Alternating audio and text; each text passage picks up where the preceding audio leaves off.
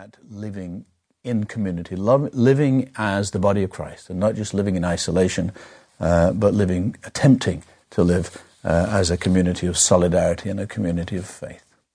So we begin with hope. And you may think, why hope? Why hope? My sense is that we live in a world today where a lot of people have given up. Uh, they don't know that there's much to look forward to, they don't know that there's much to hope for, and they cannot see ahead, which is precisely where we should be beginning. When people cannot see ahead, that's when they need hope. When people can see ahead, they don't need hope. When people can see ahead, they can see the horizon. It's when the horizon is obscured or when you are out of touch with the wider world that you and I need hope. Gustavo Gutierrez said 10 or 15 years ago, he says there are two kinds of people in the world. There's the kind of person who goes into a situation to see if there's any hope. And then he said, there's a Christian. The difference is absolutely radical. Some people go looking for hope.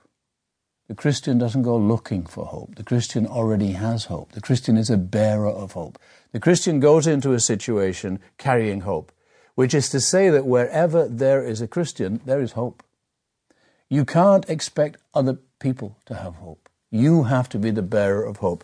There's a lovely phrase in the first letter of Peter, chapter 3, verse 15, where Peter says, Wherever and whenever you meet somebody, be sure you can give an account of the hope that is within you. So let's look at hope. Uh, sometimes I think of hope as faith in the future tense. In other words, faith is an irregular verb. The present tense of the verb is I believe. The future tense of the verb is I hope. And there's no past tense. And the reason that there's no past tense in this verb is that you can't say I had hoped or I used to hope. Because to say that is to declare that you no longer hope. And one of the sad, sad things of the story of Emmaus and the two disciples on the road to Emmaus is that, in fact, that's what they say. We had hoped that he was the one.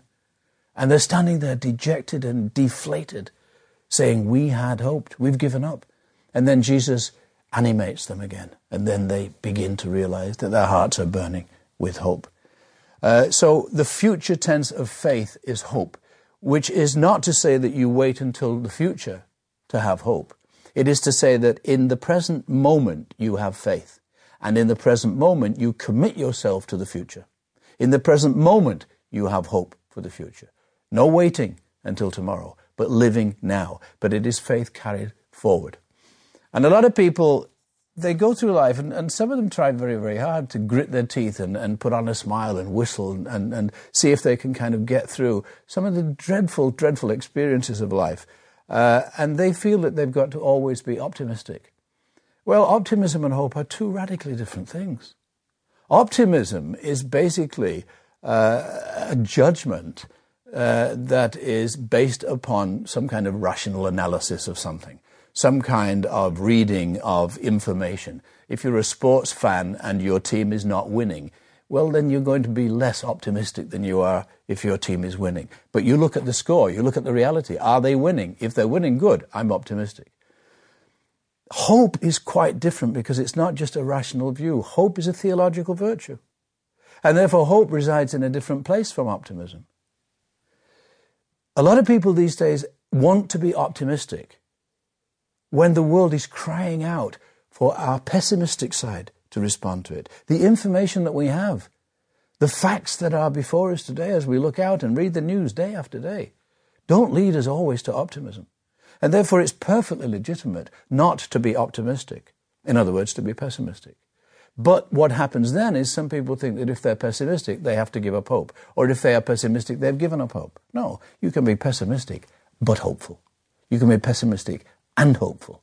You can be pessimistic, but you must be hopeful. Why? Because hope is this theological virtue uh, it is some, has sometimes been called uh, a structural element in the Christian life. I like to think of it as, for the Christian, a non negotiable. To be a Christian is to have hope. And if you don't have hope, you are no longer a Christian.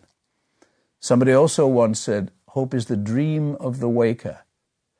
And the dream of the waker is far, far different from the daydream. It's not just sitting there in a kind of Pollyanna ish world uh, and imagining that things are lovely.